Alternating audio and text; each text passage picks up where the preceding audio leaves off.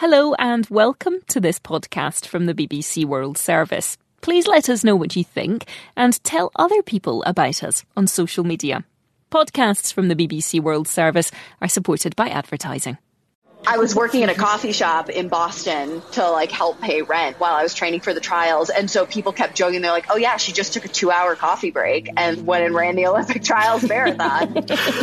On the Podium is back with more Olympians and Paralympians sharing their journeys to the top. On the Podium from the BBC World Service. Listen now wherever you get your BBC podcasts. Hello.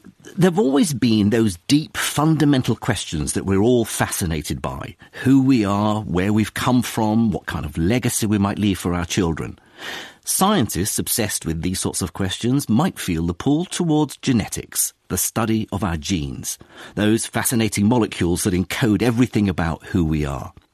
Genetics can tell us why we are the way we are, why we look the way we do, think the way we think, even what kind of diseases we might be likely to suffer from. And of course, genetics can also tell us where we came from, linking us to our ancestors via inherited strands of DNA. And it gives us tantalizing clues about what we'll pass on to our children. My guest today is a molecular geneticist whose life's work has been to unravel the way particular genes are switched on or off and how the chain of genetic inheritance works. Anne Ferguson Smith is Arthur Balfour Professor of Genetics and Pro Vice Chancellor for Research at the University of Cambridge. More specifically, she's a developmental geneticist, exploring the very first moments of life as embryonic organisms form. And she tries to unravel the other non genetic, or should I say epigenetic, factors that control what our genes do for us. Yet, she wasn't always destined to be a scientist. She says she was a bad student for much of her early life and believes that embracing failure is an essential part of being a good scientist. Anne Ferguson Smith, welcome to the Life Scientific. Thank you for having me, Jim. Very good to be here. Now, you spent your career working in this fascinating field of epigenetics. I think most of us have a pretty good understanding of what genetics is, that who we are, how we behave, is encoded in the DNA in every cell in our body. But epigenetics is slightly different. You've described it as genetics with knobs on. Yes, that's right. Epigenetics means literally on top of the DNA, on top of genetics. So our DNA is a double stranded length of A's and G's and C's and T's that code for the proteins that make our cells work. But actually, our DNA is not linear like that. It's packaged into chromosomes, into bundles, and epigenetic modifications, that is, chemical modifications that sit on the DNA, play a key role in that organization. Genes, as we know, are heritable, for example. We, we inherit them from both our parents. Are epigenetic traits also heritable?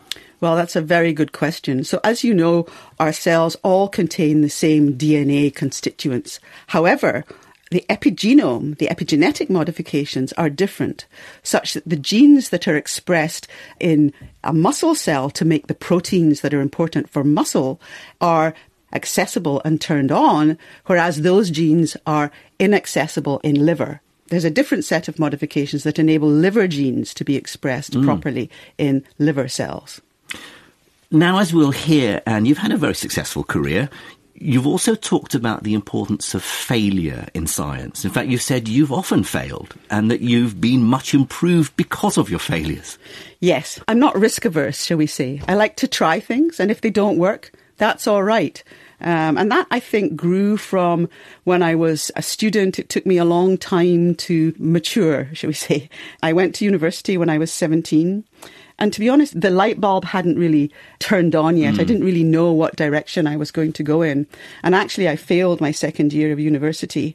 It wasn't until I reached my third and fourth year that I really learned how to study.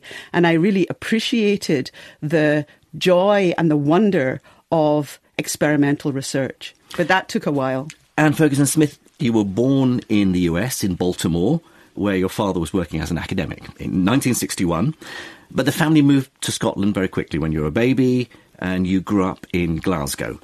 Tell me about your parents. How did they meet? Well, my parents met in Baltimore in the United States. My father is Scottish and went over to the United States to do some work in a lab in Johns Hopkins University. And my mother, who is Polish, had emigrated to uh, Baltimore after the war around 1950. She's a remarkable woman, my mother, actually. So she had grown up in Poland and during the 1944 Warsaw Uprising had been captured by the Germans and actually taken with her family to a labor camp in Germany. And she and her family lived in Germany for six years before emigrating to uh, the United States. And she was a teenager when they when they moved, and after a few years, she was paying her way through college and working in Johns Hopkins, where she met my father. Right, right. So she had started out as an administrator, working part time, and actually, she's from quite a, an artistic family. Her father was an architect, her mother was an artist, a painter. And so she took those artistic skills and started to apply them to photomicroscopy, which was an evolving area at the time. My father was actually, he's a medical geneticist, and he was learning how to study chromosomes in this lab in the United States. And so he and my mother got together there. It was funny because he had an MG sports car that he had taken over on a, on a boat when he moved to the United States, and um, I think it was a bit of a babe magnet, and my mother fell for it. you were very close to your mother growing up, I Absolutely, yes. So, so you know, my father was working quite hard, and my mother took me everywhere, and I learned a lot from her. Mm. And you grew up with three siblings in the West End of Glasgow. What was your childhood like? Oh, it was very happy. We're a very close family, although my, my siblings and, and I are quite spread out. There's 15 years between me and my youngest sister. A lot of my time was spent actually as a competitive swimmer. My sister and I used to swim a lot, uh, I have to say, my sister was much better than I was. She actually swam for Scotland. Uh, I'm not quite as competitive, and actually that took up a lot of my time. Perhaps just detracted a bit from my uh, my studies, shall we say? In fact, I didn't do much studying at all when I was oh, growing up. hence the bad student comment I made in the introduction. It's true then. Yes. and you know, a life of science, let alone you know other academic subjects, wasn't necessarily an obvious path for you to take. Well, that's interesting. I mean, my father is an academic scientist. He's a, a clinical geneticist geneticist.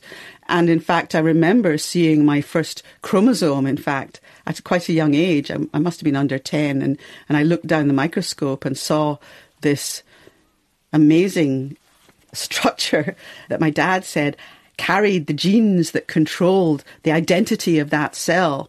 And he talked to me a little bit about DNA then. I remember that and it was quite remarkable. But but actually he comes from a medical family and it was always assumed that I was going to be a doctor. Because right. although I was a bad student, I wasn't daft. I mean I was I did okay at school and it was assumed that I would be a doctor, but actually I didn't get into medicine.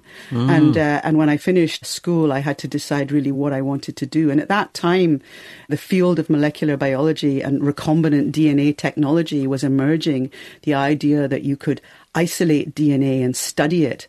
And I thought, well, that's quite interesting. And I went to Glasgow University and studied molecular biology. Well, in 1983, newly graduated and fully invested in this new world of molecular biology, you decided to go to Yale's Department of Biology to do a PhD to study what are called homeoboxes. Could you explain what homeoboxes are? So a homeobox is a small piece of DNA that is found in many genes that are important for the development of the body axis across multiple species. And by body axis, you mean head, torso, legs, tail? That's right, the right. patterning of the body. Right. It had been discovered that mutations in some of these genes in the fruit fly Drosophila caused body parts to be formed in the wrong places. And these mutations had resulted in flies that had um, extra sets of wings or legs in the place of the antennae. And that was the first clue, really, that these genes were important in mm. making a body plan. And my PhD supervisor had spent some time working in a fruit fly lab on sabbatical and had come back with a piece of those genes. And so he brought that 180 base pairs from fruit flies back to the lab, and a small group of us started looking for similar sequences in the mouse and in the human. There was a oh. crowd that were looking in the mouse, and I was trying to find these genes in humans to ask whether perhaps there were a similar set of genes that controlled the body plan in humans. Uh, and to The- do the- that, the same sequence the- of that letters. Same, that same sequence of letters. So it's about asking for conservation of a DNA sequence between a fly and a human. So that's asking quite a lot, actually. And what we had to do was to separate those two strands and then ask those separated strands to find the complementary sequence in the human genome that we'd also separated into single stranded pieces. So it was sort of like um, a magnet, sort of like asking that fly piece to bind to the opposite strand in the human genome like a magnet. And it's because the piece of fly DNA that has this sequence on it that you're interested in is able to find the complementary sequence in humans. That's what's telling you that we also have in our DNA That's these, right. these That's right. boxes, these sequences. That's right. And then we can do some similar DNA interrogation experiments to understand these sequences. Because I'm psychic, I can tell what listeners are thinking now. You know, they're, they're imagining Jeff Goldblum in, in that horror movie, The Fly, you know, cross species hybridization. But to be clear, you are not, by linking two bits of DNA, you're not making human fly no, no. hybrids. In fact, this was all done in a test tube and on pieces of filter paper and outside of the body, outside of cells, in flasks and water baths. Right. And that taught us some very interesting new concepts. Because what we discovered was that there are lots of these genes and they're organized in the same way that they're organized in the fruit fly in a row. The ones at, at one end are responsible for regulating the head end of the body and the ones at the other end are responsible for regulating the tail end of the body. They're switched on one at a time as the body is beginning to form. There are many more of these genes in humans, actually multiple clusters of these genes, but they're all organized in this uh, head to tail kind of way. I mean, this is your PhD work, but it was really cutting edge stuff. Did you appreciate how important it was at the time? Yeah, it was. Uh, yeah, we did, and and of course, it wasn't just us who were doing this. There were colleagues all around the world who were interested in this same question, and, and it was a very, very exciting time. Well, doing your PhD, it wasn't all about the science. You were also throwing yourself into the Connecticut live music scene, I gather. Well, yes. So my time in the United States, those were very formative years for me. Of course, it was my first time seriously away from home for long periods of time. At Yale, I was fortunate to meet some really remarkably smart people, and these friends, you know. Uh, had a whole different life experience, an American life experience. One of the first people I met actually in my dormitory was from California, who had his coffee flown over from San Francisco, had a stereo the size of a house, uh, and uh, uh, really interesting and different people You also got involved with a group of people referred to as deadheads. Oh well, yes. So actually, this this chap from California who I met said, "Oh, Anne, I have to introduce you to the Grateful Dead." And so he um, he bought some tickets to see the Grateful Dead who were coming to Connecticut. I have to say, when I first heard them, I thought that they were a bit strange. It took a while to get used to them. They're a live music band, and as it happened in the biology department, there were people who also were Deadheads. I was passing one on the corridor one day, and he said, "Oh, I really want to go to Grateful Dead, and I don't have any tickets." And I said, "Oh, I've got some spare tickets." And actually, uh, that was how I ended up meeting a new group of people who played an important role in my personal development, shall we say, because we became very close friends. They were physical scientists mostly and engineers. My degree had focused very much on biology, and so I got a a a feeling for a different kind of way of thinking, a different kind of discipline. And of course, we listened to lots of, of Grateful Dead music. And in fact, I met my husband at a Grateful Dead concert. He was also a deadhead, was he? Well, he was at Caltech with the people I was hanging out with at Yale, and we bumped into him at a Grateful Dead concert, and uh, we started to hang out. Anne Ferguson Smith, after your PhD, you came back to the UK, to Cambridge, and started working in another exciting new research area thanks to a newly discovered process called genomic imprinting. So this was quite remarkable. When I was a graduate student, I read a review about this newly discovered process called genomic imprinting, and it absolutely blew my mind. So, um, as you know, we have a copy of every gene in our cells that comes from mother and another copy that is inherited from our father. And for most of these genes, both of them are being used. However, for imprinted genes, only one of these two copies is being used. So the DNA is there, it's present, it's exactly the same on the two parental chromosomes that are inherited from the egg and the sperm, but only one of them is turned on.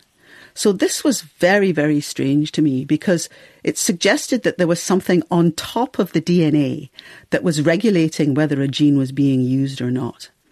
And this turned out to be epigenetic modifications. So the two chromosomes are packaged differently, even though they're genetically identical. So, for example, mm. there's a gene called the insulin like growth factor 2 gene, which is very important for the growth of the embryo. And when you were in your mother's womb, you were only expressing the copy that you had inherited from your father. Your mother's copy was turned off.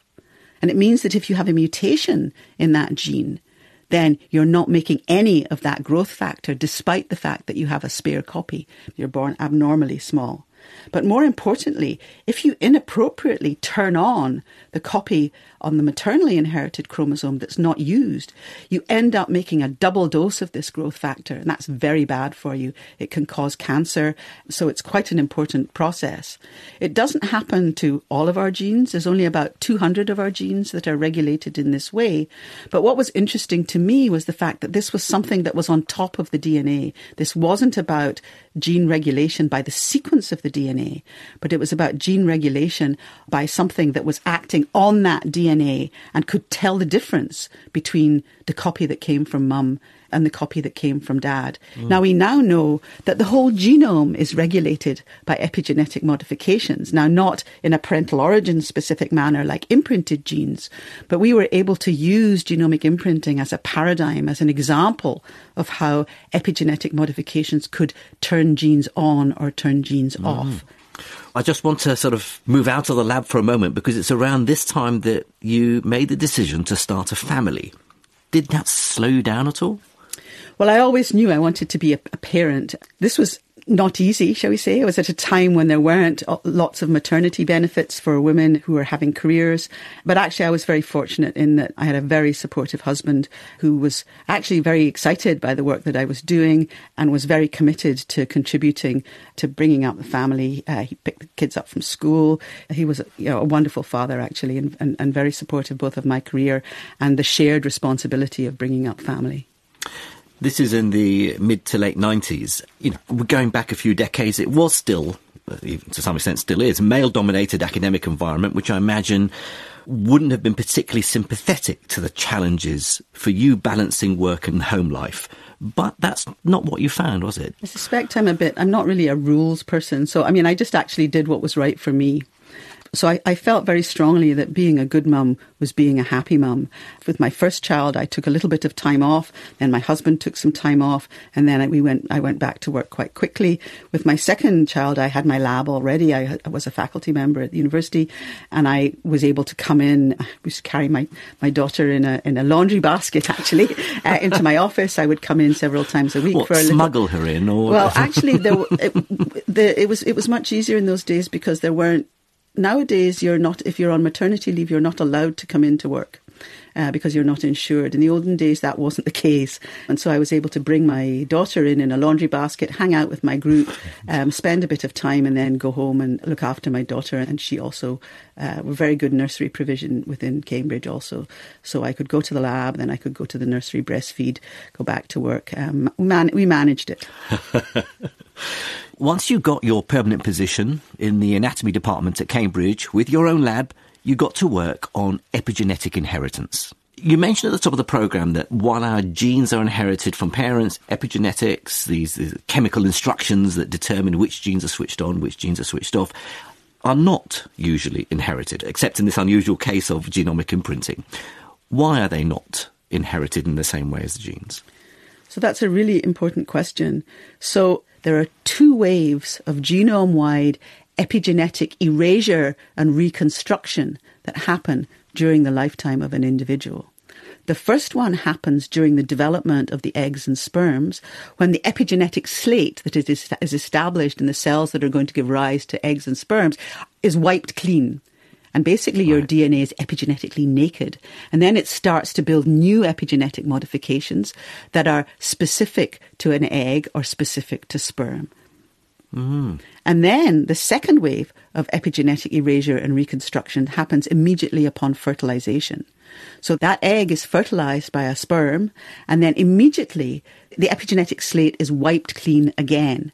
And as that early embryo develops, you re-establish new epigenetic marks that are specific to the particular lineages that the, the embryo is developing. So these instructions that tell what gene to switch on or off are not copied down from the parents. They are That's right. recreated as the cell. That's right. In develops. fact, in fact, it seems that epigenetic inheritance is not supposed to happen. Right. The marks that are put on in a parent are designed to be removed and mm. reconstructed in the next generation. But you did explore other potential examples of epigenetic inheritance. Tell me about these fascinating mice experiments. So, despite the fact that the epigenome is erased and reconstructed from one generation to the next, there is a sort of dogma in the field that suggests that the environment talks to the DNA via the epigenome and that those marks can be transmitted from one generation to the next. So we set out to try and, and look for that, trying to see whether the impact of environmental insult could be felt epigenetically from one generation to the next. And we worked with colleagues in um, in Boston who had developed a model of in utero undernutrition in mice, where a pregnant female was calorically restricted during pregnancy, and this resulted in offspring that were born small and that went on to get pre-diabetic symptoms. But interestingly, both males and females that were born small, if they had offspring, even though they were fed a normal diet, they also had offspring that were born small and had pre diabetic symptoms, suggesting that in fact there was a transmission mm. of an adverse outcome from one generation to the next. So I think it's clear, and there's quite a lot of evidence, that adverse outcomes in one generation can be evident in subsequent generations. But the question is, what is the mechanism that makes that happen? We were unable to find actually the perpetuation of a DNA methylation signature to the next generation in this model, suggesting that maybe something else might be going on. In recent years, Anne, you've been working on what some refer to as the dark matter of the genome. I mean, it sounds intriguing, but of course, it's not the same as the dark matter out in space that holds galaxies together. That's right, Jim. Some people call it junk DNA, actually. Actually, junk DNA is not a bad analogy because junk is something that you put in the attic that you might want to use later. And much of it, we don't know what it does, but it has the potential to be useful. And this is one of the things that we're trying to understand. So half of our DNA is made up of sequences that are repeated over and over and over and over again.